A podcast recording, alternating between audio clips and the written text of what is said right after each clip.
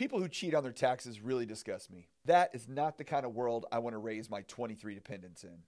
Mike Mills of Mike Mills Mortgage and Finance here. Do you hate paying taxes? Is that like asking if you like breathing? Anyway, as today's real estate market gets tighter and tighter, deals are getting harder and harder to come by. And we're all looking for ways to keep more of our commissions in our pockets. And as real estate professionals, there are all kinds of business structures that you can use to minimize your tax burden and turn those expenses you incur in your real estate business into impactful deductions that can save you thousands of dollars a year. But you have to know how to properly set up your business for the biggest impact and keep yourself out of the IRS crosshairs. And my next guest is gonna show you how. Joining me will be Ruth Brooks. Ruth is a Texas CPA who's helped countless of realtors and investors structure their business for maximum tax savings. And she's gonna share all her years of expert experience with us. Look, taxes are not a sexy topic. That is, until you get that big tax bill at the end of the year and wonder how you could have done it differently. Well, the new year is right around the corner, and the time is now to get your business in order, and Ruth's gonna show you how to do it.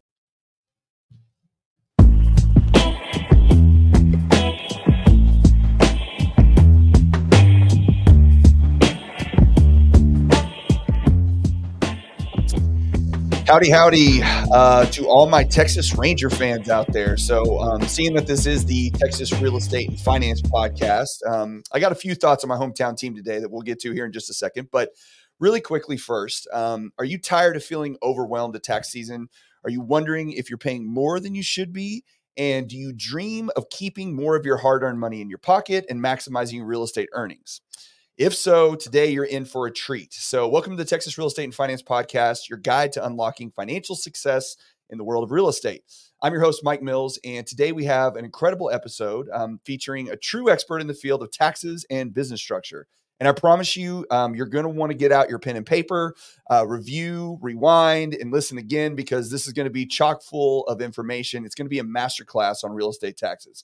I'm probably, she probably feels like I'm overselling her on her just a little bit, but either way, this is how I feel about it. So, but before we dive into today's taxation TED Talk, remember, if you find values in these conversations, please hit the subscribe button on your podcast platform and go out and check out my YouTube page at Mike Mills Mortgage and Finance for more exclusive content. Subscribing ensures that you stay updated on insights that can help elevate your real estate business. So my guest today is Ruth Brooks.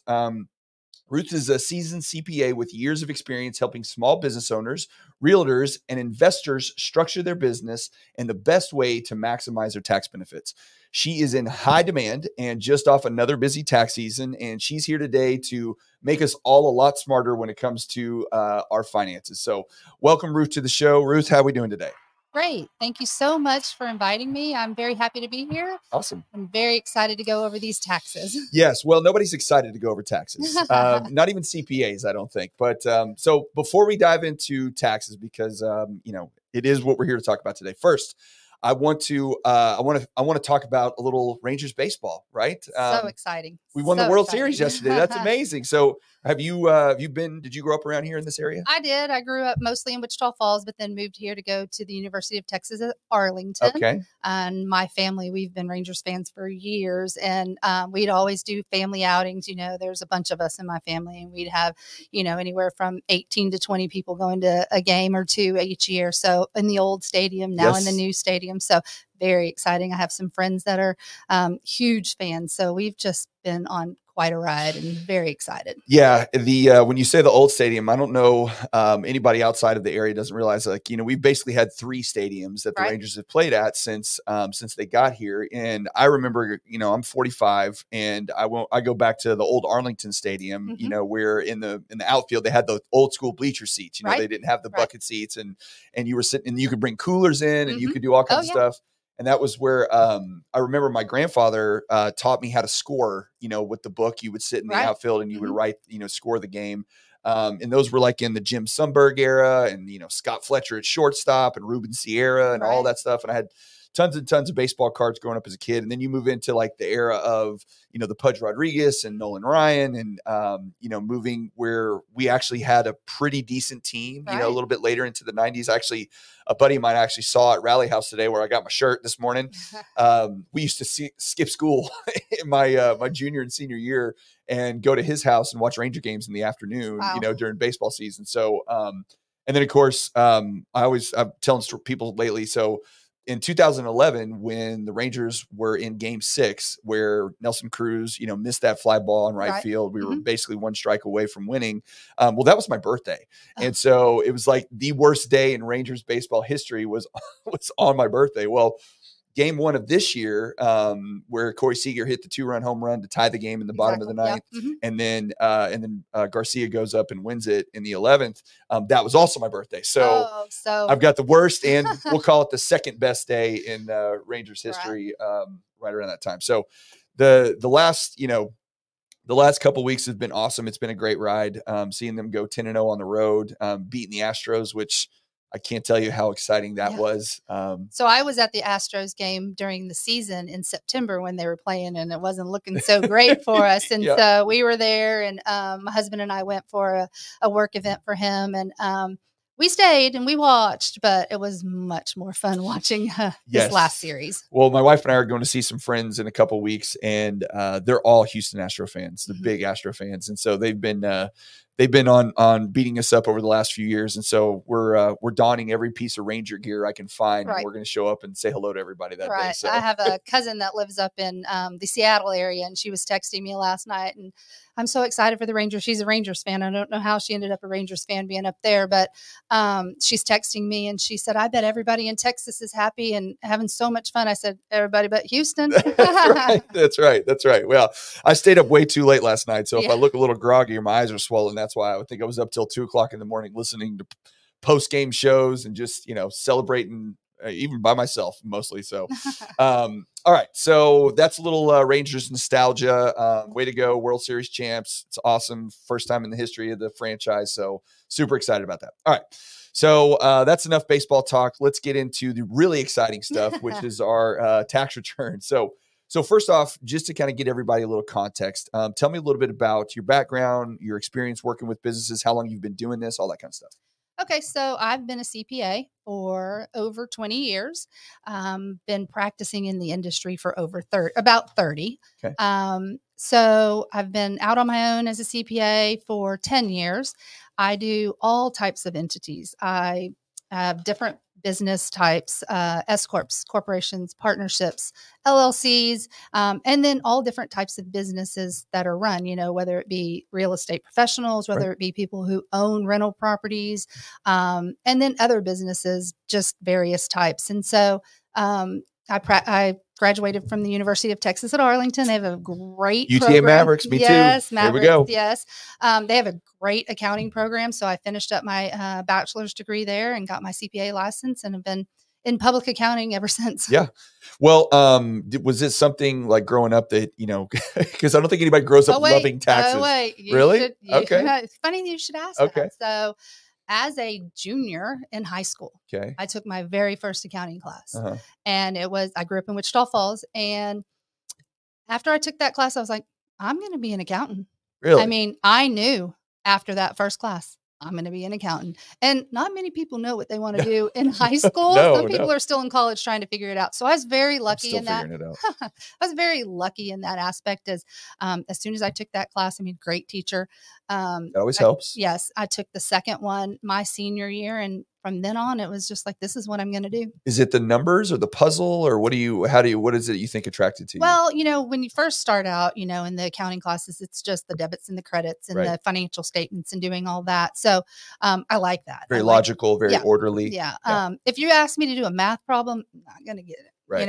It's not about math, right? Accounting's not about math. A lot of people think it is, but I have my handy dandy calculator next to me day in and day out. So, my husband makes fun of me whenever I still have the clicky one with the tape. I did for a long time. Now I just have a solar powered one. So if you make a mistake, you have to start all over. You can't go back and review your tape again. Yeah. But my husband makes fun of me whenever somebody asks a math problem, I try to do it in my head and he's like, that's not right. And I'm like, okay, we'll get my calculator and I'll help you. So that's kind of what started it for me. But then I went into public accounting, and in public accounting, there are so many different things. You can be in taxation, you can be an auditor, you can be, in the accounting services. And so being able to see all those different aspects and all come together for the tax return, because, that's what it's all about.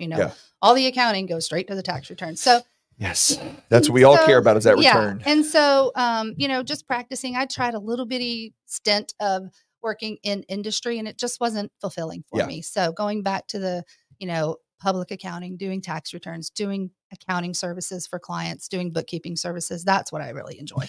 Well, I mean, the good news is you're in a recession-proof business because it never slows down, right? I mean, it's like the mail. It just keeps coming. Nobody ever has to not file taxes. Right. Everybody's like, we need to go to a flat tax. No, we don't. No, you're good. I need a little job security. Well, that's never going to happen anyway. So I don't anticipate that. Exactly. It's too much code and too many loopholes that people love to get through. So, all right. So let's start with basic business structures. Okay. So speaking specifically about realtors and maybe even investors, you know, and I know that it's going to vary depending on, you know, how complicated is it going to get? But, you know, there's a lot of people that look at, okay, do I just do a Schedule C for my real estate business? Should I form a separate entity like an LLC or even go as far as an S corp? And then, you know, when you're investing in properties, and I know this is, you know, you've probably got 5 hours on just this one question, but if you're looking at investing, you know, there's a lot of ways where people will move properties into LLCs to protect them against liability and that kind of thing. So what would you advise either, you know, a realtor currently in the business that's like, okay, I need to figure out how to structure this correctly. How would you tell them to set it up? And then what would be the, you know, kind of the road markers, I guess you would say, on which, okay, if you get to this, you probably need to change it and set it up this way. Correct.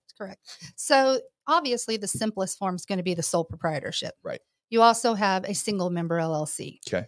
Now the sole proprietorship is Schedule C, right? Schedule C. Okay. And so is a single member LLC. Okay. Both of those entities are set up exactly the same as far as filing your federal tax. And that's just in your own personal 1040. Right. You're going to put it on your personal tax return. It's going to be on a Schedule C, whether you have that single member LLC for the liability protection that you talked about or the sole proprietorship. Okay. Everything's going to be reported on your personal tax return. So that's why I say it's the simplest. Obviously, with the single member LLC, you're going to have some documentation that you have to file with the state, set it up and everything, pay some fees, things like that. But everything's reported on your personal tax return. So it is the simplest form. Okay. As far as, is that the way you want to go long term? Maybe not. Right. A lot of people will get into, you know, small business, whether it be real estate or any other business, and say, okay, let me start this and see how it's going to go. Right. Let me see if it's going to take off. Let's see if this is going to be something I want to do long term. Gotcha. And if it's going to be profitable long term. So, you know, they keep the cost low by doing it that way. Right. So you don't want to come out of the gate setting up all this stuff because you may not, I mean, I'm sure everybody will continue and have success, but you may not. So. And there are a lot of expenses associated with other entity types that you're going to have to go through, legal, you know, things like that, setting up the documents and all that. So a lot of people will set it up that way. The main downfall on running it in that aspect is the self-employment tax piece. Okay. So when you are a single member LLC or, the sole proprietor, you're going to pay federal taxes on your net income after expenses. Okay. So you got your income coming in, you have your expenses, you have net income. That is going to be subject to federal tax. Okay. It's also subject to self-employment tax. And everybody says, what is self-employment tax? Because it blindsides a lot of people when they get ready to file their tax return. When you are a W-2 employee, you have Social Security and Medicare taken out of your paycheck. Right. And your employer sends that to the IRS for you. They also match it. It's at 7.65% for you, 7.65% for the employer. Gotcha. So you're getting 15.3% paid into the Social Security and Medicare for your W-2 wages. As a single member LLC or a sole proprietor, you're the employee and the employer. You're both. So you're paying both. You're paying 15.3% on that net income. Now it caps out for Social Security at a certain amount and it just goes down to 2.9%, but you got to get there first. Right. So that is the downfall of running it that way. So obviously when you get to that point where you're paying significant taxes because this business has taken off like you wanted it to, you want to potentially flip it to an S corporation, and you can take that single member LLC and flip it to an S corporation very easily. Now, real quick question on that. So I hear S Corp and C Corp, right? Mm-hmm. There's different ones, and there's probably even more that I'm not thinking of. But what is the main difference between an S Corp and a C Corp? So a C Corporation is an entity paying entity itself. It pays tax, okay? The bad downfall of a C Corporation is double taxation. So you're going to pay tax at the corporate level. Okay. And if you don't draw it out in salary, all of it out in salary, and you're going to pay at the individual level when you take it in dividends. Gotcha. Okay. The S corporation is not an entity that pays taxes. That entity is a filing entity. Your income and expenses are reported in the S corporation, and then there's a flow through K-1 that comes to your personal tax return, and that is where you pay the taxes. Gotcha. So in that structure, the company doesn't pay taxes, but whatever income or whatever leftover, I guess you would call it, that flows through, it goes to you as an individual as a K-1. Correct. And then as an individual, that's reported on your personal return, and then you therefore pay taxes on that. Right. And the S corporation is an entity that you can use to mitigate some of the self-employment taxes, because what you're going to want to do when you set up your S corporation, there are some pretty strict guidelines when it comes to officers and their compensation. So you're going to have to pay yourself a reasonable salary out of this S corporation business. Okay. When I say the reasonable salary, everybody says, what is that? IRS is not going to tell you what reasonable salary is, but you know, if you're bringing in $350,000, you can't have a $10,000 W-2. Right. Okay. Right. So you'll work with your CPA and y'all determine, you know, what is the best salary for reasonable compensation, but that salary will be subject to the 7.65% self-employment taxes that we talked about. And your employer, your S corporation, will pay the other half. Okay. But it's not on all of it. So the residual is what flows through to your personal tax return, not subject to self-employment taxes. Gotcha. Okay. So in a very simple scenario, let's say you have net income of $150,000 on a single member LLC. All of that $150,000 is going to be federal tax and 15.3% for Social Security.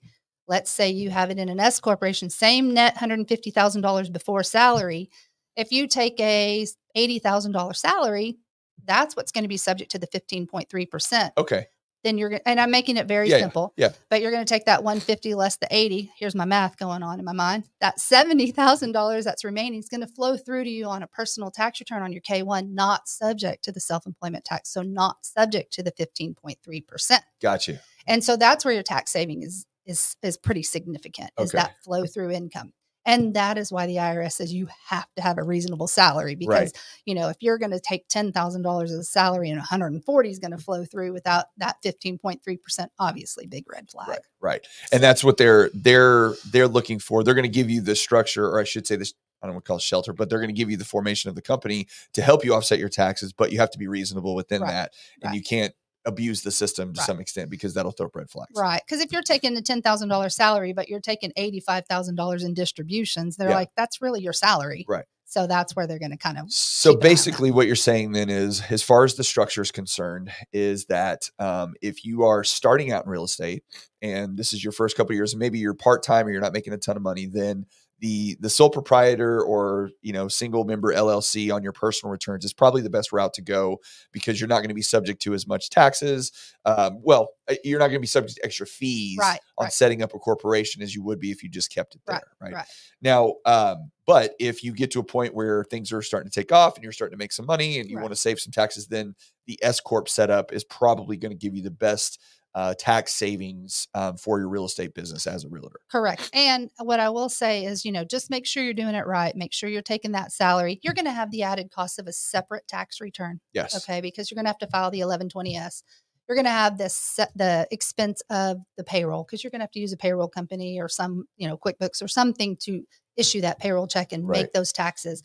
But the amount, and maybe a CPA who's helping you with all of that, but the amount that you're going to save in taxes will probably be significant in comparison to what you're paying in fees to set that up. Now, most realtors get they get a 1099 that gets issued to them personally. Mm-hmm. So how do they take that 1099 and push it through the S corp? So the way I do it is I take that 1099 and I put it on the Schedule C as if it had been issued to him, and then I show a line item as an expense called less nominee, and I give the federal ID number for the entity. So basically it nets, your Schedule C is going to net to zero. Okay. And you're just telling the IRS, I know they issued this 1099 to me, but it really went into this entity, and that's where you're going to see the revenue. Gotcha. So it's still going to show up on your Schedule C, but it's just going to net over to your business. It's going to net over to zero. Or to zero, yes. And then you're going to pick it up in the business, and then you're going to, so if the IRS tries, if you don't put it on your Schedule C and do the less nominee deduction, the IRS is going to go, whoa, yeah, you got $500,000 in revenue that you didn't report. And so they're going to flag it 2 years later, 3 years later, when they finally catch up. So it's important to put it on your tax return and back it out as an expense so that they can track it to that other account if they audit you. Well, and you know, taxes is one of those things that people, don't know a ton about, because again, it's not the most exciting topic in the world. The reason it's so important to understand it is because CPAs are like human beings, just like anybody else. And you have good CPAs and you have maybe not so good CPAs. And I've seen, because I look at tax returns all the time, mm-hmm. I will look at some and go, who put this together? Like, right. This is like nothing I've ever seen. How did you classify this here? Where did that go? I don't see it. And they're like, well, my CPA did it. I have no idea. And I'm like, well, you need to call them and figure out what the heck's going on. Right.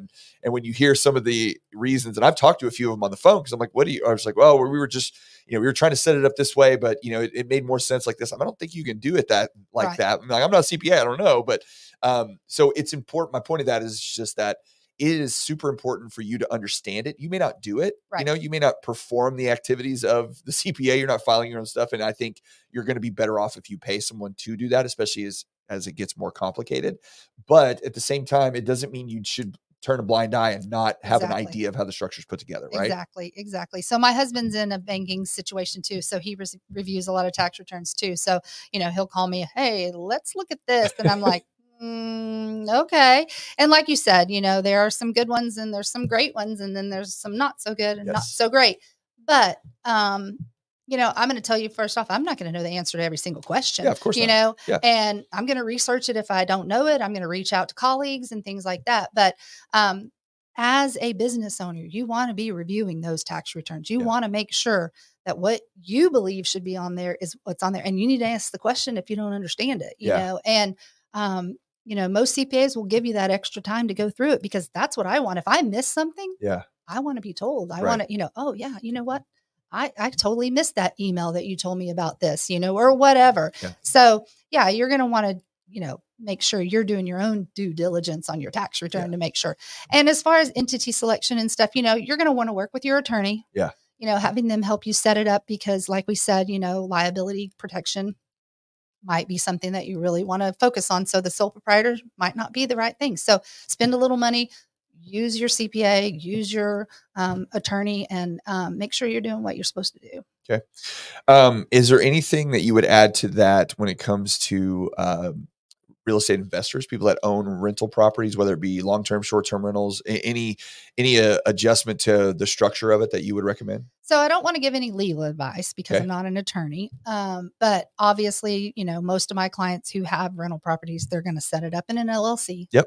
And I will say from a mortgage standpoint that if you have a rental property and you purchase it in your name, because most mortgages you have to buy as an individual, you can transfer it over to an LLC, transfer the title over. Now there is a due on sale clause that comes with every single mortgage that kind of, I don't want to say prohibits that, but it certainly leaves the bank a little leeway if you do that. And if you don't pay your mortgage to where they could cause issues, but on 99.9% of those, people are paying those mortgages. So as long as you pay your bill, then nobody's going to, be calling you to do due on sale. So, Yeah. So, just go ahead and, check with your attorney, make sure that you're, you have the coverage you need. Some people on their own businesses, they might not think they need an LLC because they have enough professional liability insurance or any other type of insurance. So, you're going to work with your attorney with that. Yeah.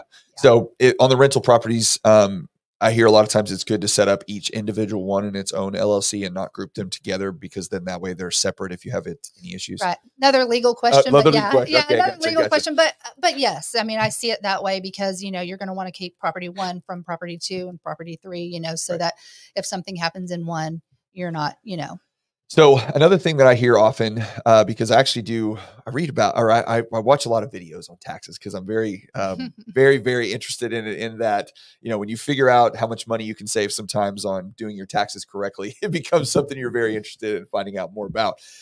So you hear a lot about when you are classified as a real estate professional, that alone comes with a lot of tax advantages. not only from running your business, but also purchasing investment properties. So can you kind of elaborate on that a little bit and what that all means? So the real estate professional rules are designed for the people who own the rental properties. Okay. Basically, there is a designation that you have to provide at least 750 hours. Okay. In this business. And there's like 11 different categories. A few of them are development, construction, rental, operation, management, leasing, those kinds of things. And so what this designation allows is, when you own a rental property, if I just own one rental property, it's considered a passive activity. Okay. And there are what are called passive activity loss rules, which means if I have a loss on that, I'm probably not going to get to deduct it because of the passive activity loss rules. Okay. If you're a real estate professional and you are providing those 750 hours, it's considered active at that point. So if you have losses on rental properties, you're not subject to the passive activity loss rules, and you can deduct your losses. Okay. Many people who have rental properties who are subject to these, if they have loss year after year after year, because, you know, with the depreciation and your taxes and rental, and it might not be a profitable property at first. Right. Those losses are suspended and they keep rolling over year after year until you have a profit, and then you can offset it with some of those losses. Or in the year that you sell it, you can recoup those losses. So, you know, I have a lot of clients that they'll get a rental property and they're like, okay, well, I'm going to deduct all these losses and I'm going to be able to, you know, lower my income taxes. Not this year. This year, yours is suspended. And so the key with that designation is you're going to have to prove to the IRS that you have the 750 hours. Okay. Because It's one thing. I mean, you get all kinds of tax benefits. There are all kinds of benefits, like, you know, the passive activity. You can fully deduct your losses. You can have accelerated depreciation. You can potentially avoid, which is, there's an additional tax that they came up with a couple of years ago. I don't even remember what year it was, but it was the net investment income tax. And it's an additional 3.8% of taxes that are added on top for what is called net investment income, dividends, interest, rental properties, potentially that are passive activities. Right. That's 3.8% on top of your federal taxes. More. So, yeah. So if you can get this designation, it's now considered an active activity, not a passive activity. And you can potentially avoid paying that 3.8% legally. Okay. So, you know, and then you could also have the benefit of long-term capital gain treatment when you sell the property. So, again, it's leaned more towards owners of rental property versus agents who are buying and selling homes for their, you know, clients and stuff. So, but very, very, very beneficial if you can qualify for that. If you have multiple properties that you're owning and you can justify that 750 hours. I've had a few clients that have, and this happened, it's probably not happening as much right this minute, but it has happened quite a bit in the past, where they buy a rental property, they go in, they fix it up, put a lot of money into it. And then it's like a fix and flip, essentially. Right. But it may take them a couple of years before they flip it. They sometimes they'll hold it and then sell it a few years later. But what'll happen is they'll take a lot of, deductions the first year because they put a lot of money into the property, right, all the repairs and everything. And so there's a fairly significant loss on the property. But then when they go to sell it, if they bought it for, say, $200,000 and they're turning around, they're selling it for $300,000. So they picked up $100,000 in net equity on that investment property. Right. So how does that work where you wrote off your expenses yet you're putting into it, but the whole 1031 exchange about moving your profit in, but I mean, I guess you can't write off your expenses twice, right? No, you can't. So if you've deducted expenses, then you got that then, you know, and that's especially if you were able to take the loss on the property, on the Schedule E. Right. Okay. If you are typically what you're supposed to do, and you're not supposed to deduct it if you're, you know, if it's a flip type thing, sure, you know, if you're not actively renting it, you're actually accumulating those costs. And so you should be accumulating those costs. So let's say you buy it for the $200,000 and you put $50,000 in it. Now your basis becomes $250,000 on that property. You shouldn't be deducting those $50,000 of expenses. Then when you sell it for $300, you have the profit of $50. Okay. Gotcha. But that's in a fix and flip when you're not renting it. Right. That's in a fix and flip. Gotcha. And if you can hold it over a year and you're not doing these, you know, multiple times every, you know, you're not doing 10 or 12 flips in a 3-year period, then you could potentially get long-term capital gain treatment on that $50,000 if you hold it over a year. Gotcha. So yeah, that's the key is if it's a fix and flip, you're not deducting it as you're doing it. You should be accumulating those costs into that particular asset. And then you recognize the gain when you sell it. Gotcha. Okay. So you're going to pick up the gain when you sell it, but if it's over 12 months, you have to have it over 12 months. Right. And then once it's over 12 months, then you get the long-term capital gains piece of it. Right. Okay. And then you can, if you're not considered if you're doing 10 in a 3-year period, they consider that an active business at that point. And that might be subject to self-employment tax. That might be, you know, you might not even get, you know, capital gain treatment because you're considered in the business of flipping homes. Gotcha. So you kind of keep an eye on that, you know, but if you're just going to buy one and a year and a half later, you're going to sell it, you can likely get that capital gain treatment. There's also something related to cars that I found out this year for the first time. So if you have in Texas, especially, we see this all the time, guys driving around these big old trucks, right? These massive, quarter ton, full ton. I don't know what they are. But I actually bought my wife a Tesla last year or almost 2 years now. And, the Model X, which also comes with this whole thing about the weight of the car being used as a real estate professional. You can write off the entire car in depreciation 1 year? Well, okay. Yes and no. Yes and no. All right. Basically, the way that is called Section 179. Okay. Gross vehicle weight of the vehicle has to be, I believe, over 6,000 pounds. Yep. And it is a first-year write-off. Okay. That's opposed to doing a mileage deduction, you know, on a vehicle. The thing about that I caution many of my clients who want to do the Section 179 is once you take that deduction in the first year. First of all, you're going to have to prove that it was used what percentage for business. Right. So, you know, you hear it on the radio all the time. If you want to take advantage of the Section 179, come on down before the inventory's gone and pick out your vehicle, you know, and that's all sounds good, except for if you take that write-off in the first year, you're going to take the actual expenses. So you can have two choices when it comes to your vehicle. You can take actual or you can take the mileage deduction. And we'll talk a little bit later about the mileage deduction, but actual is where you get that depreciation piece. Okay. So what's going to happen is year one, you're going to say, okay, I bought a $35,000 vehicle. Let me take a $35,000 deduction because I use it 100% for business. Okay. Right. You know, if it wasn't used for 100%, you'd have to do that calculation. So you take that $35,000 deduction, but then you keep that car for 4 more years. Okay, you're stuck with actual at that point. And so you're only going to get gas, tires, repairs, things like that. That's going to be your deduction over year 2, 3, 4, however many years you keep it. So it sounds great in the first year and it, you know, you take that deduction, but then in the subsequent years, you're not getting much of a deduction, especially because you're not having any gas on the Tesla, but even on the trucks, you know, you're only getting your actual expenses. Right. Now let's compare that to the mileage deduction. And that's why I always caution my clients, especially if they buy something in December and they're like, okay, I'm going to take it 100% for this year because I've had a really great year. Yeah. Okay, great. But do you think next year is going to be better? Right. Because next year you're going to be stuck with that actual. Right. The mileage deduction is for the 2023 year is 65.5 cents a mile. Wow. Yeah. So every mile you drive for business purposes is worth 65.5 cents deduction. That's a huge deduction for people who drive a lot. Yes. Okay. And the reason it's as large as it is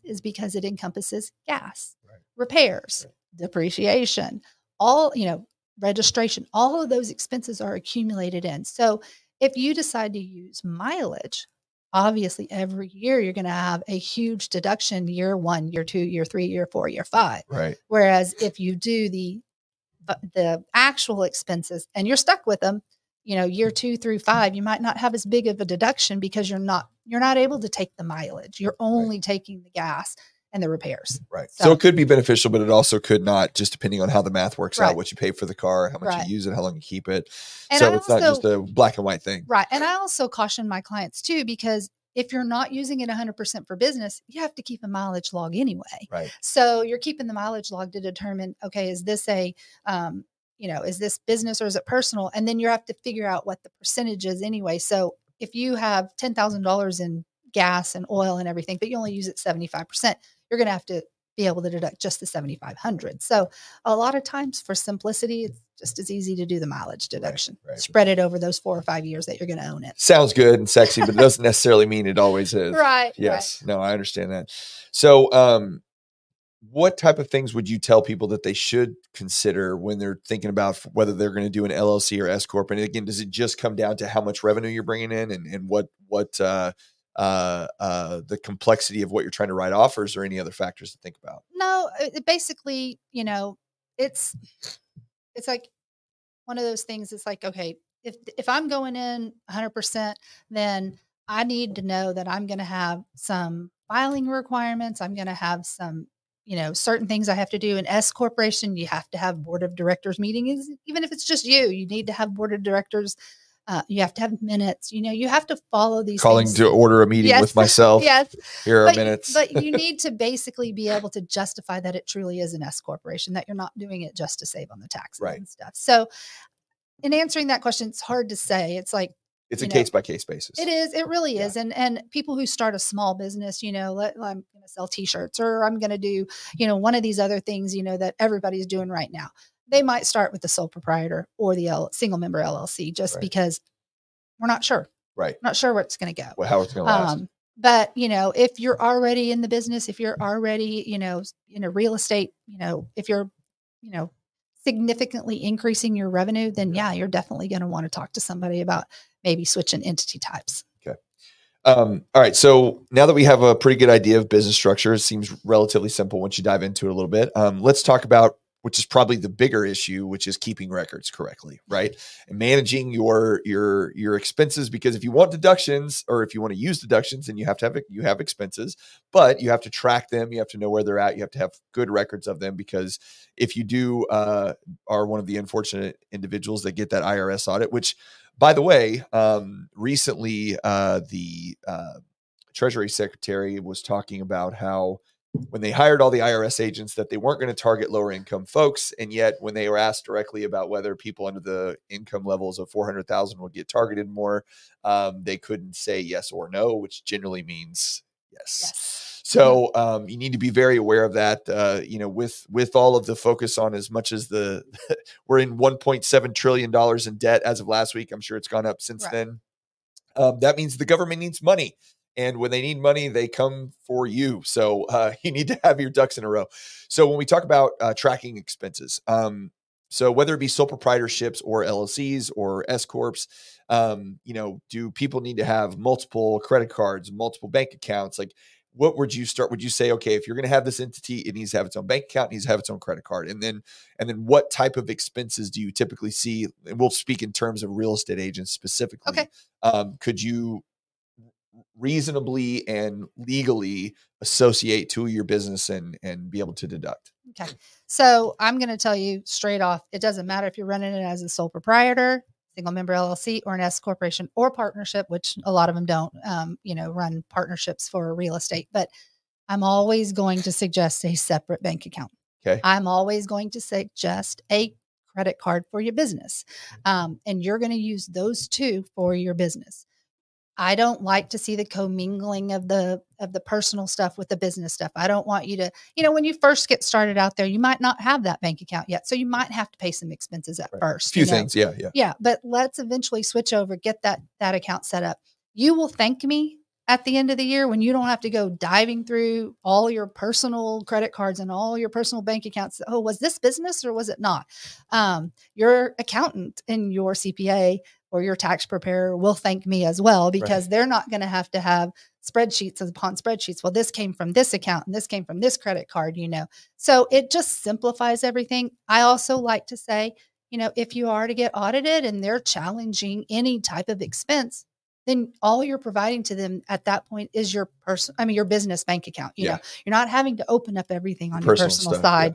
Yeah.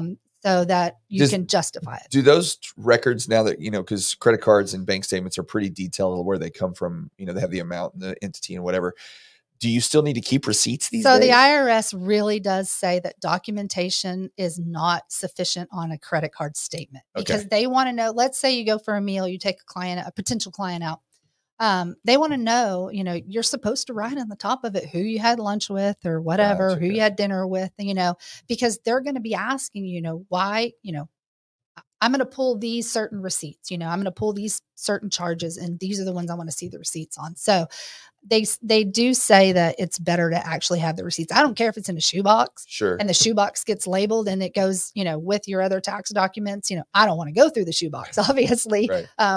Done with those days, but, but you want to keep the receipts and all I do is, you know, once I have business transactions, I just have a folder and I just stick it in there. And then at the end of the year, that folder is my documentation for everything that's being run through that business account. Do you have any recommendations for, and especially nowadays, I mean, you can put apps on your phone and take images of receipts all the time. Are there any free ones out there that you like? Or? I don't know about those. I know, you know, especially your agents, there's ones that track mileage. They track all kinds of stuff. So I know Mile IQ is a good one that will track the mileage. I think there's one called the Hurdler or something like that. There are several mileage ones that you can utilize. And at the end of the month, it'll print you, you know, what your business mile is. But as far as the apps for there has to be a ton of them out there's taking pictures of your receipt and uploading it to some sort of file that you can keep. So then you don't have to have the shoebox. You don't have to have the shoebox. You don't have to have the folder, but you know, being, you know, I've been in this business for a long time. I stick to my guns that I know what works. So I'm a paper person, but my husband makes fun of me about that. Yeah. Well, you had the calculator with the paper coil on it. So you could not do that. Okay. Yeah. So as far as tax deductions, this is what I'm going to tell you. Okay. I always like to go back to the Internal Revenue Code, Section 162. Basically what that says is anything that's ordinary and necessary to operate your business is a deduction. Okay. Sounds pretty broad. Right. Okay. Right. But ordinary and necessary. So obviously, is it necessary for you to have your cell phone? Yeah. Yep. Is it necessary for you to drive your vehicle? Yeah. Yep. Is it necessary for you to have a home office? Possibly. Yeah. You know, so. Well, especially these days, there's not a lot of people that have offices offsite. Right. So all of these things that are ordinary and necessary are the items that you're going to, you know, be able to deduct. Okay. Obviously they went away from entertainment a few years back. They said no more entertainment, you know, because people were saying, well, I do have to have a suite at the Rangers Stadium because I have to take my clients there. Right. But the IRS is no, you really don't. Right. So they still allow meals. They just don't allow entertainment. Okay.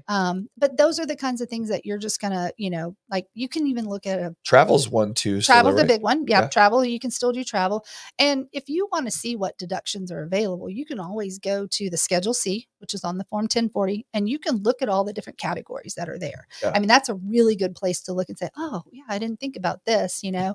And then an S corporation, same thing. They'll have those expenses listed, but you know, your big ones are advertising, marketing, travel. And by the way, marketing covers a lot of things, a lot of things. So, especially if you're doing, you know, there's these days, a lot of people do social media, marketing, especially as agents and lenders, and, any video editing, any, you know, software that you use to produce your videos to point, you know, any of that stuff.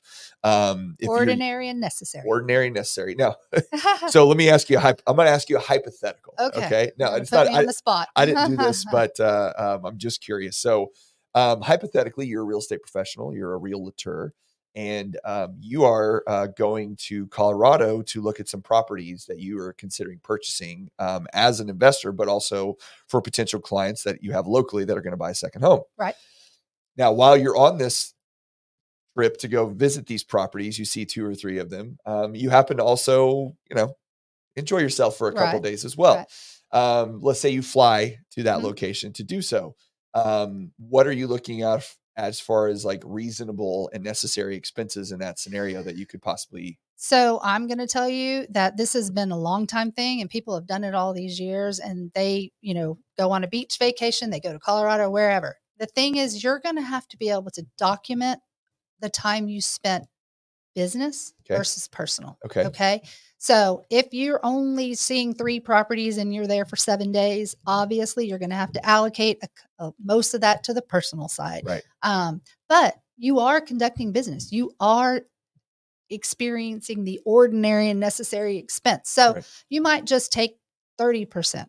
If you believe 30% of your time up there was utilized for business, then you're going to take 30% of the travel, the airfare, 30% of the Airbnb or whatever you rent, right. All of those expenses. If you're taking potential clients that are already up there, or they come up there and you show them and you take them to dinner. Yeah.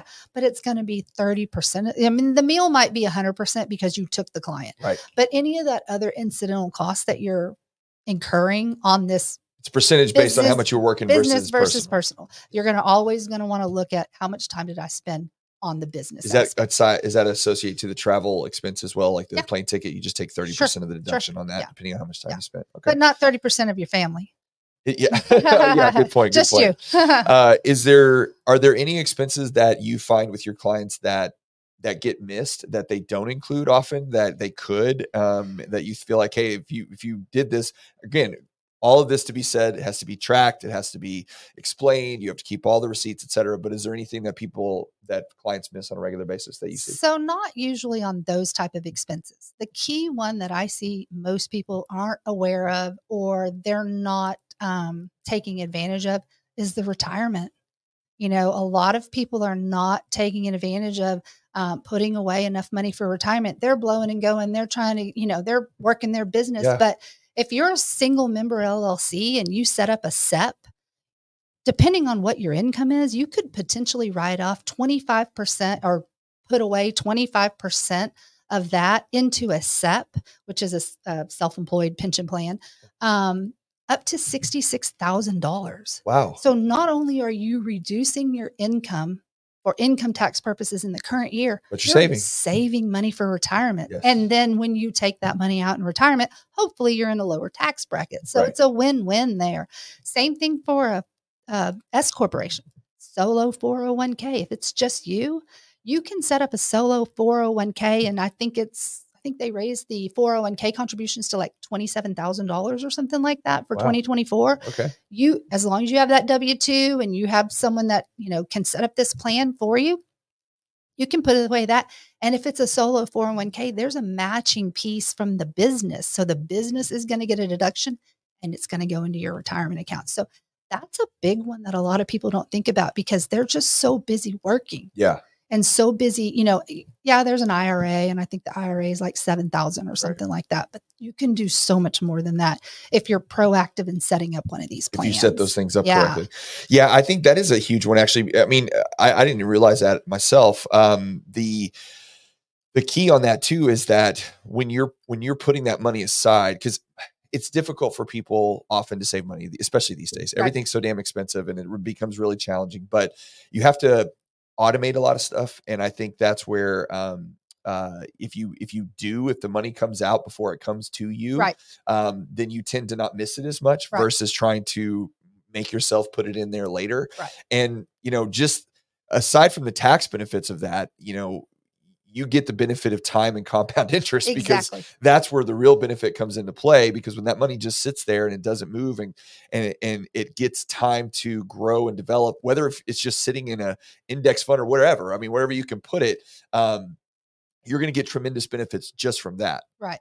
And you could, set it up to where it automatically transfers to some other kind of account, whether it be an investment account or something. Hopefully, you're going to earn something on it, set it aside and put it there. And then at year end, you're going to calculate what that SEP contribution would be. You're going to calculate what your Solo 401k match would be but you've already kind of designated and you're not seeing it, you're not spending it. So that's the key with something like that is to, obviously 60 is like, oh, great. We're going to lower your tax bill by about $30,000, but I need you to write a check for 66, So and they're like, okay. So, it's not waiting till the end. I have several clients that just have an automatic draft that goes every single month to start funding their $66,000, and it's out of sight, out of mind. Yeah. I'm going to need to do that for my wife actually. Cause I haven't set up a SEP for her, and it could save a ton of it's just things you're like, well, why do we not do that? Okay. So you mentioned the home office deduction. So talk a little bit about that. Just kind of give everybody an idea of exactly what that is, what you can, utilities, cable, what all the stuff that you can put into that. And then if there's any pitfalls or things, well, you can do it this way, but be careful. Like elaborate there. Right. Okay. So the home office deduction, it's big for a lot of people because everybody's working at home now. Yes. And it's just gotten bigger and bigger, ever since COVID. But there are two regulations that you have to follow. It has to be regular and exclusive use. Okay. So when I say that, you can't have the game room upstairs and say, okay, well, this is going to be my home office, but we're also going to have the kids playing video games up here and we're going to have movie night up here. Regular and exclusive use. So that's one. And then principal place of business. Okay. Principal place of business means you're going to meet with clients or you're going to meet with customers or you're going to do your administrative tasks and stuff like that. Right. So those are your two requirements to have a business and home. Now, this is where you get your pen and paper out, guys. IRS publication 587. Okay. That is the business use of the home. It's about 35 pages long, and it will give you everything you need to know about the business home, use of your home. Okay. Now it's going to go through the two different types. There's a simplified version that they came up with, I think about 2013. Yeah. And then there's the regular method, which is what the utilities and things like that. So the simplified method is just $5 per square foot. Okay. Up to 300 square feet. So if you don't want to be bothered with getting your utility bills and you don't want to, worry about any of that, you can just figure out what your square footage is of your office and multiply it times $5 and that's your deduction. Okay. I'm talking single member LLC and sole proprietor. It's a little bit different for the S corporation, which it'll go through all that in that publication. But it's not going to be as large of a deduction typically. Right. But a lot of people don't want to be bothered with that. A lot of people don't want to be bothered with the depreciation component, which I'll talk about in a minute. They don't want to be bothered with any of that. And they're just, I want to take office and home, but I just want to do the simplified method. Is there anything to this, to the statement that sometimes the less complicated your taxes are, the less likely you are to be audited? Not necessarily. I think there are some red flags. Okay. If you're trying to deduct 4 vehicles, right. Obviously. Yeah. But I think, and there's also random audits. Yes, I think more of them are random. I could be pulled for a random audit. I'm a CPA dude, and they'd be like, let's just randomly pull this person. And it happens to be my husband's name or whatever. So I don't really think there's a correlation, but simplify it so you won't get audited. Yeah. I'm a proponent of, let's take every legal deduction you can take. I mean, obviously I'm no right way. Right. I'm not going to go to jail for anybody and I don't want to go to jail with you. Right. So let's do everything legally, but let's make sure you get what you're supposed to get. Yeah. So, if you choose to do the regular method, you're going to have to figure out your square footage of your office space compared to your square footage of the home, whatever that percentage is. Let's say it's 8%. Mm-hmm. And then you're going to get a deduction for 8% of your mortgage interest, property taxes, insurance. Insurance is typically not on your home, is typically not deductible, but you'll get 8%. Okay.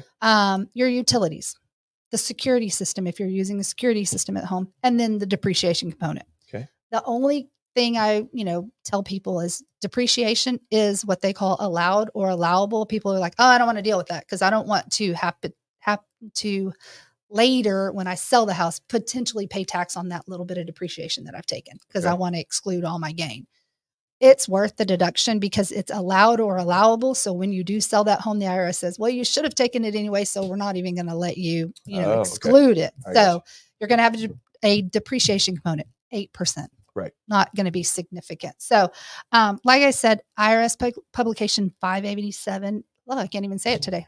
587 is a valuable resource that will help you. There are examples in there and says, this person did it this way. Can they have a home office? Yeah. Or this is what they're doing. Does that qualify for a home office? So it's very, very helpful. Do you feel like, because you've mentioned a couple of different sections to go read before, and honestly, looking at, I've never even considered, which is ridiculous, but I've never even considered going to the IRS website and just being like, okay, well, what do they say about this? How does it, but when you say that 35-page document that has all these home office deductions, would you classify that as easy reading? It is. Okay, it is. Really? It's very basic. There are not technical in that, you have to be a CPA or you have to have taken 6 hours of taxation, in college, even though sometimes you're usually required to do that anyway, for most business degrees, but it's going to be basic. It's going to go through, here's how you qualify. here's the ruling on it. And then, like I said, examples. Right. So you can put yourself in one of those examples and say, okay, am I doing stuff I'm supposed to do to be eligible to take this home office deduction? And it's not huge. Right. It's really not a huge deduction, but helps. Every single deduction helps. Well, and that goes back to the compounding thing, because this is something that people talk about in investing a lot. Whenever you're investing in anything, or you're doing any type of financial transactions where you're paying someone to, like stock trading is a good example. So if you're working with a broker and you are paying for every transaction that moves through, you're losing money that you're investing, because that percentage of the fees that you're paying, you're not compounding on, because you're losing that money. Right. So if you take that and apply it to taxes and okay, well, this is only going to save me $2,000 this year, or whatever the case may be, $1,500. Well, if you compound that over 30 years and stick that into an account that's earning you interest, that could be a lot of money that that really matters to you. So every little bit helps. And especially these days, you know, like I've set up this whole thing to begin with is, you know, transactions are hard to come by these days for realtors and lenders, and it's, the market's tighter. So every little place that you can save, you know, keep more of your commission in your pocket is always going to be a benefit. Right. All right. So cars, so vehicles. Obviously we talked a little bit about the full depreciation piece that we mentioned a minute ago about if it's a certain weight, you can take a full depreciation on it, which may or may not be a good idea, depending on if you want to deduct mileage for the use, the remainder use of the car, as long as you have it, versus a one-time deduction. And that's pretty much it, even though it's all of it. What else is there in relation to your car? And then can you talk a little bit about the personal use versus business use, and, you know, how nailed in you really need to be, or how dialed in on that you really need to be? So you're really going to want to keep accurate records. Okay. It's the IRS, when they come in, if they're going to come in and they're going to audit you, and the vehicle expense is going to be the one they're going to look at, or one of the ones they're going to look at, they're going to ask you for a mileage log every time. So I always tell my clients, I don't want you to say at the end of the year, oh yeah, I think I drove about 22,000 miles on my car, and I think I used it about 75% of the time. Don't think. No. Right.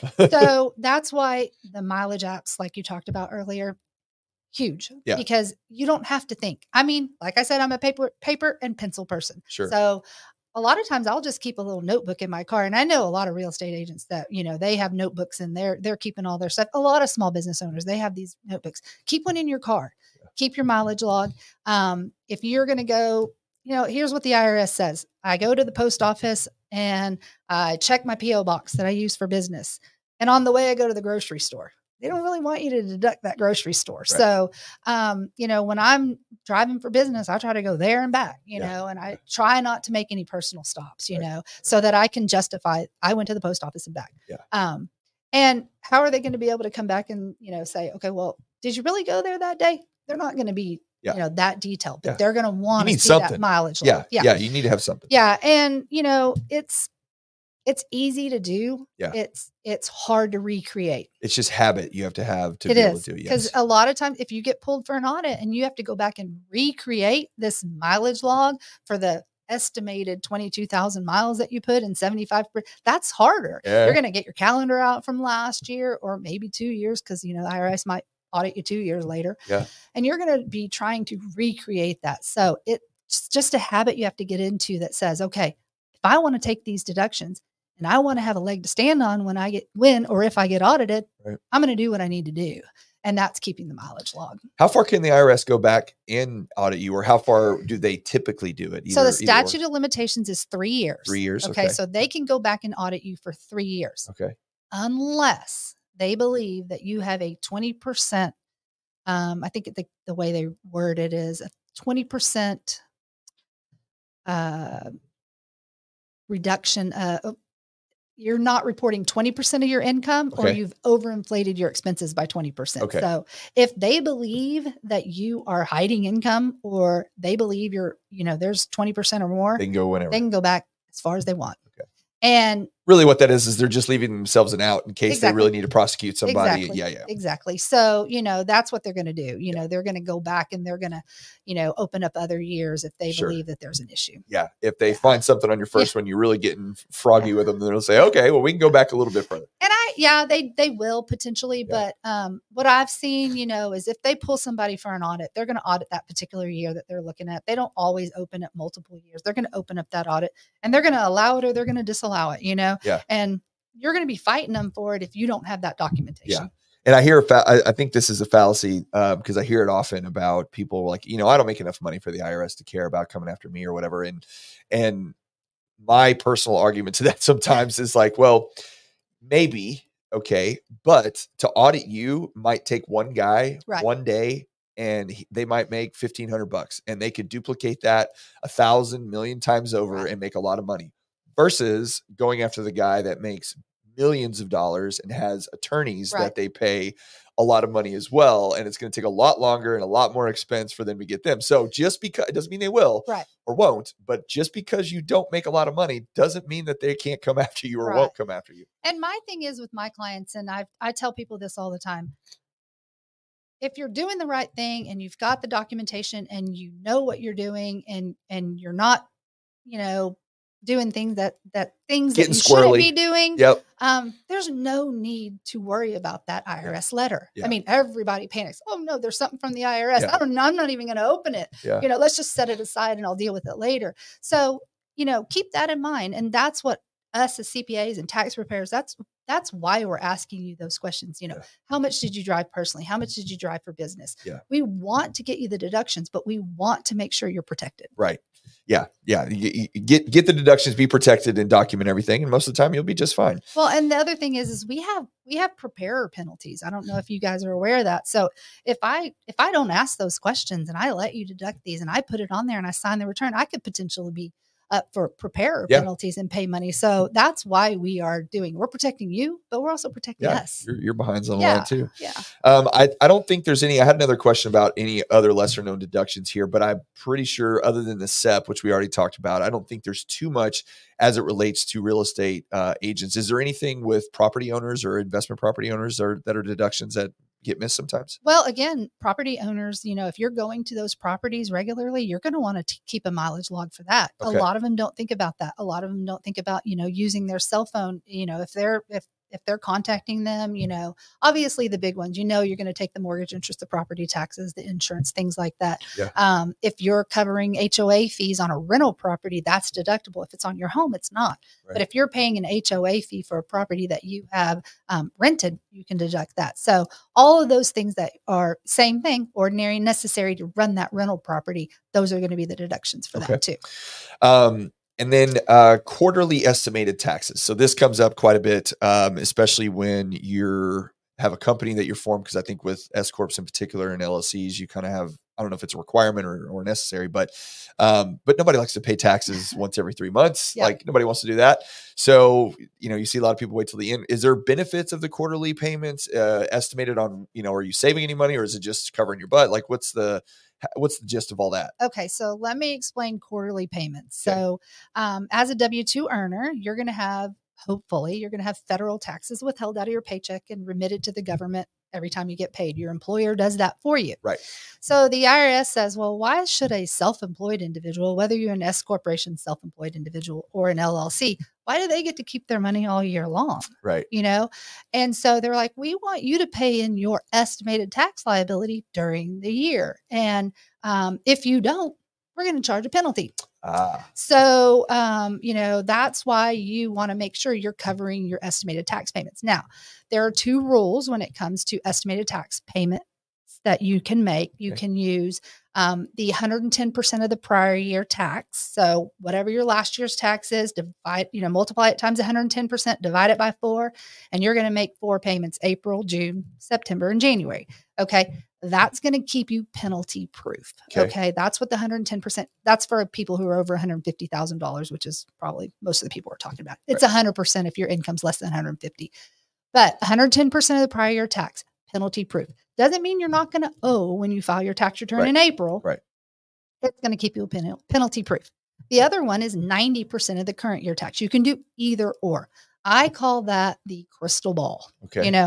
What is 90% of my tax liability going to be?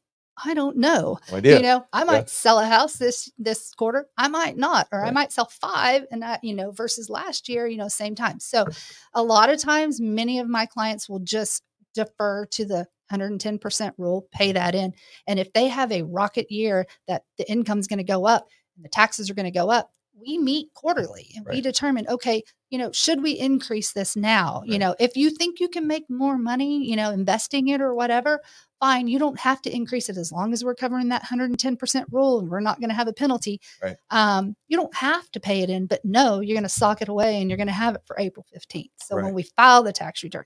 And so that's what happens each year. You might have a good year and you'll see your estimated tax payments that your CPA prepares for you. They go way up and you're like, whoa, what happened here? I got to pay this much. Yeah. Not only do I owe for, you know, last year, I got to make my first payment in April.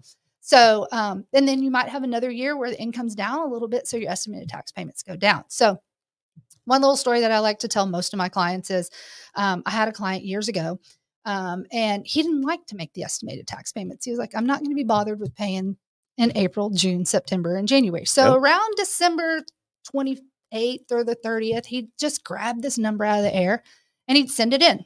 Okay. Well, when we filed his tax return in April, he actually had an overpayment, because he paid in too much.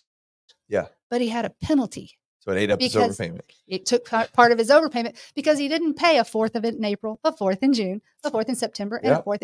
So that's what the IRS says. So he's like, oh, okay, now I get it. The IRS says, you're not going to keep your money all year long. You're going to pay it in, or you're going to give us a penalty. Yeah. And I'm a firm believer that the IRS does not deserve penalty money. Right. Okay. Right. They get enough for the taxes. Yes. Let's not give them penalty money if we can avoid it. So the big thing with those in is the reason they're there. It's not just because they want to make you pay. It's that if you don't pay or estimate correctly, you're going to pay penalties for it. Yeah. There's always a purpose behind all of it, right? There's if you don't do it the way they want, then you're going to be in trouble. So, all right. So kind of, we're already in over an hour here, and you know, it went by really fast because I'm just like fascinated by this. I know everybody say we're fascinated by taxes. I really am. I'm fascinated by this.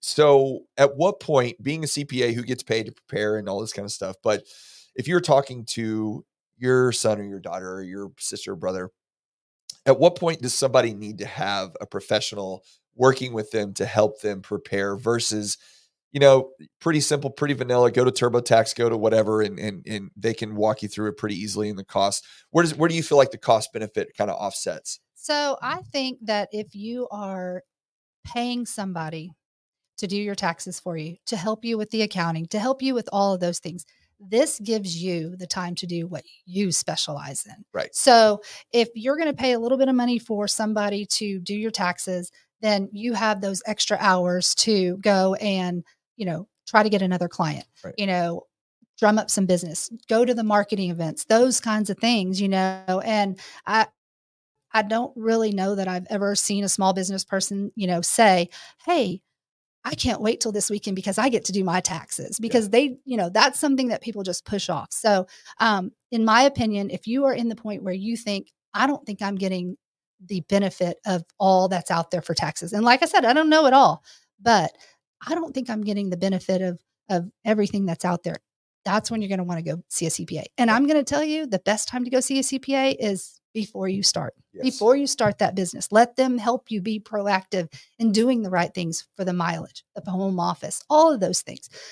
If you're already in the business and you've been doing it yourself year after year, you know, if you decide to use a CPA, I'd say go to them before year end, because once the year ends, there's not a lot we can do. Yeah. It's done. Yes. So doing some tax planning, if you have an S corporation, determining if there's a bonus check that needs to help pay that estimated tax payment that you missed, because you can build it into your W-2, you know, do those kinds of things so that you're not penalized. But before year end, it's key, because once you come to us after the end of the year, it's just cranking out the numbers.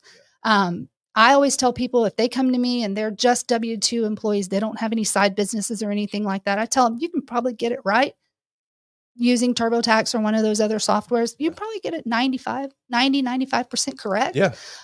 But if you're in a business situation, I think it's invaluable to have somebody, a tax preparer or a CPA, helping you out, getting those deductions. Yeah.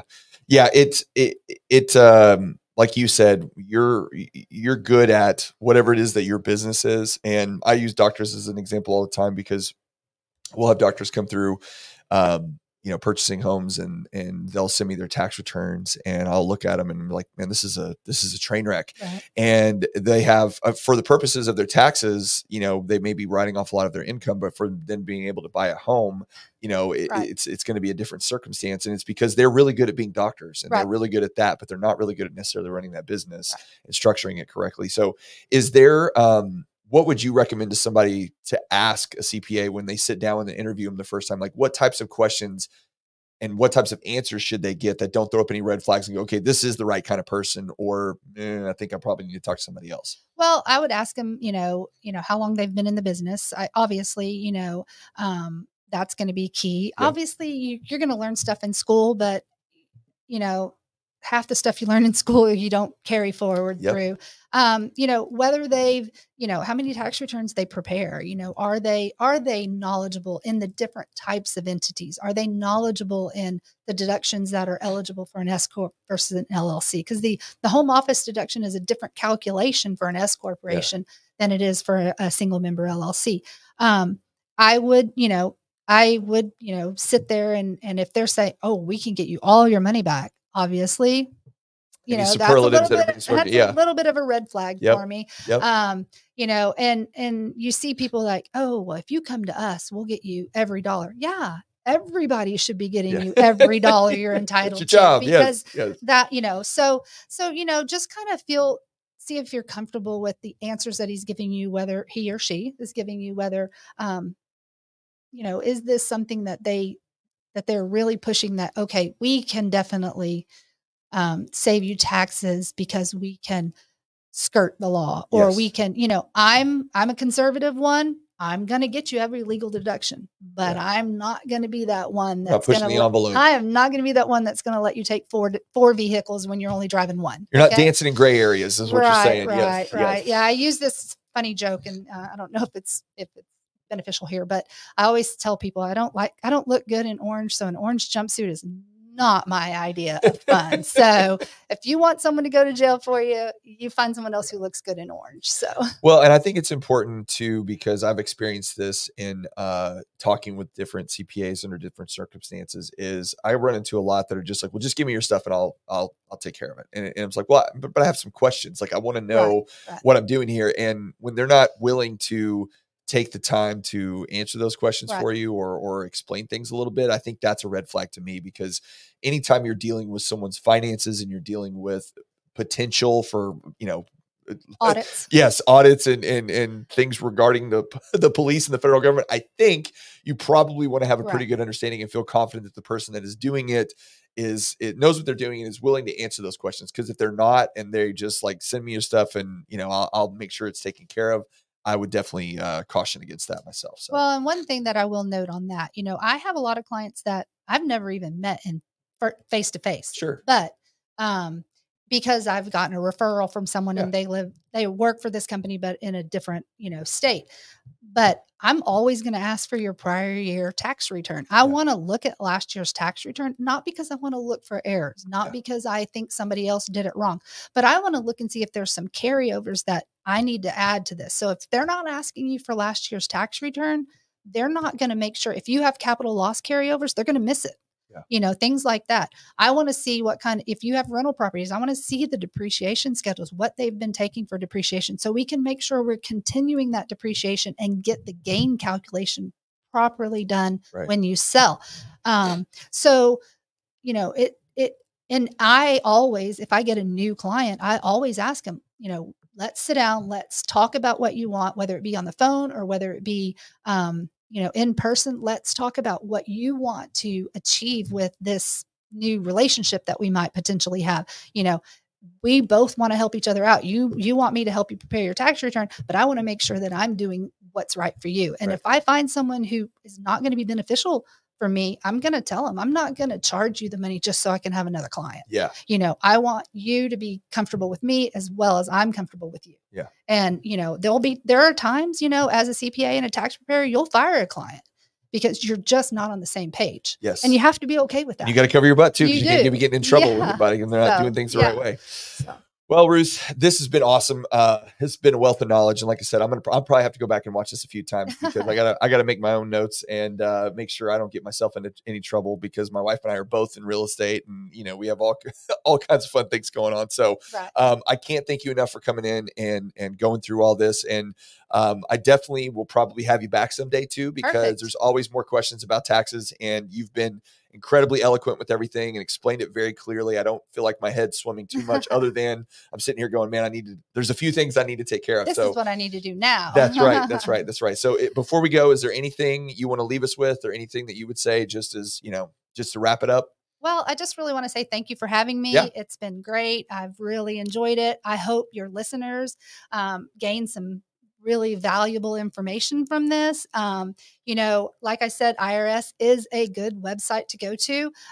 You can find some answers out there, but most CPAs are pretty knowledgeable and just reach out to somebody, out to your attorney, make sure you're doing the things you need to do to cover yourself liability wise, but also tax wise.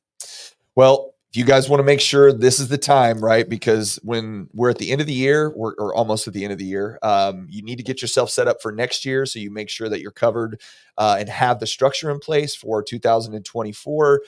So that way you don't run into any issues. So now's the time to start. Don't call the CPA on April 1st and ask them how to set everything up because they're not going to have time. And here's my shoebox too of receipts. Yes, here's my shoebox of receipts right before everybody else on the planet is trying to file their stuff. So, all right, guys. Well, I appreciate everybody sticking with us. I hope y'all have a great weekend. Still thrilled about my Texas Rangers winning the World Series and be celebrating this for the next month, probably. So for the next year. Yes. Well, I'm pretty much going to be wearing a Ranger shirt every day for the next 30 days, no matter what. So thank you so much, Ruth. I appreciate your time, and we'll be back next week.